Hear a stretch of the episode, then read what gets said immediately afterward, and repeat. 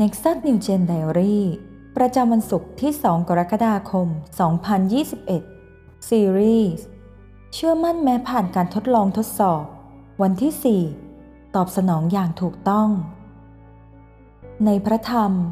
ยอห์นบทที่ 16 ข้อที่ 33 เราบอกเรื่องนี้กับพวกท่าน เพื่อท่านจะได้มีสันติสุขในเรา ในโลกนี้ท่านจะได้ประสบความทุกข์ยาก แต่จงมีใจกล้าเถิด เพราะว่าเราชนะโลกแล้ว พระเจ้าทรงสอนเราว่าควรตอบสนองอย่างไรเพื่อจะเติบโตผ่านการทดลองทดสอบ เพราะพระองค์ทรงทราบว่าเราจะต้องเผชิญสิ่งใดบ้าง แม้ว่าเราจะรู้ว่าในอนาคต เราต้องพบเจอกับความทุกข์ยากลำบาก แต่บ่อยครั้งที่เราก็อดไม่ได้ ที่จะกังวลและสิ้นหวัง หลายครั้งที่เราปล่อยให้การทดลองที่เราเผชิญ กำหนดชีวิตของเรา แต่ความจริงแล้ว สิ่งที่สามารถสร้างการเปลี่ยนแปลงได้คือ การตัดสินใจของเรา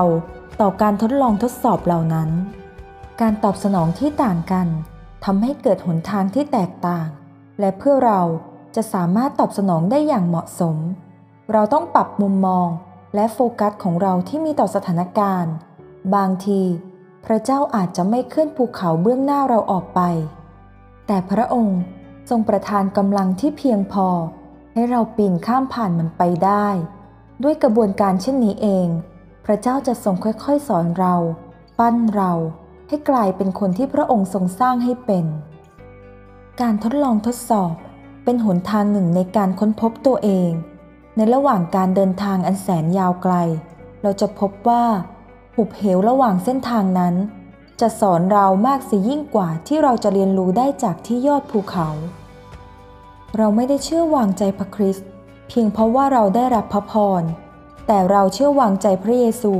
เพราะพระองค์ทรงสัตย์ซื่อในพระสัญญาของพระองค์ แม้เราไม่เห็นพระเจ้าทำสิ่งดีๆ ในชีวิตเรา เราก็ยังสามารถเชื่อวางใจในความรักของพระองค์ที่สำแดงผ่านไม้กางเขน นั่นคือความรักที่เรารับ แม้เราไม่สมควร นั่นคือพระคุณที่อัศจรรย์ของพระเจ้า ในพระธรรม เอเฟซัสบทที่ 4 ข้อที่ 31ถึง32 จงเอาความขมขื่น ความฉุนเฉียว ความโกรธ การทุ่มเถียง การพูดจาดูหมิ่น รวมทั้งการร้ายทุกอย่างออกไปจากพวกท่าน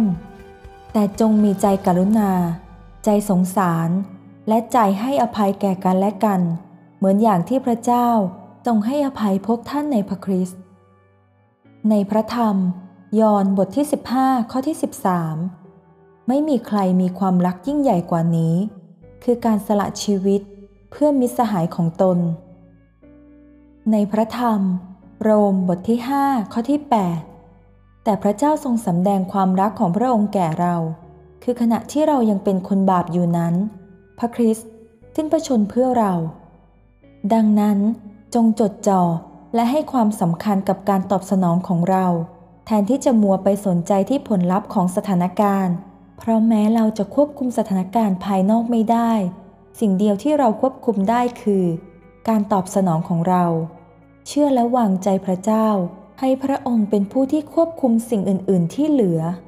มอบความวางใจและผลลัพธ์ไว้ในพระหัตถ์ของพระองค์ โฟกัสที่จะตอบสนองในวิถีทางที่ถวายเกียรติพระเยซู สิ่งที่เราต้องใคร่ควรในวันนี้นะคะ อะไรที่ทำให้เราไม่ได้จดจ่ออยู่ที่การตอบสนองในการทดลองทดสอบที่เราเผชิญ เราจะตอบสนองให้ถูกต้องต่อพระเจ้าได้อย่างไรให้เราอธิษฐานด้วยกันนะคะ พระเจ้าที่รัก ขอทรงช่วยให้เราตอบสนองอย่างถวายเกียรติแด่พระองค์ ให้เราได้มั่นใจ เชื่อระวางใจ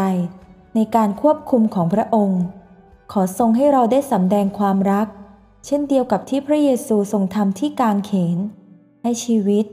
และการตอบสนองของเรา แตกต่างจากโลก แต่เป็นที่พอพระทัยพระองค์ อธิษฐานในพระนามพระเยซูเอเมน วันศุกร์สุดสัปดาห์นี้ขอพระเจ้าอวยพรพี่น้องทุกท่านนะคะ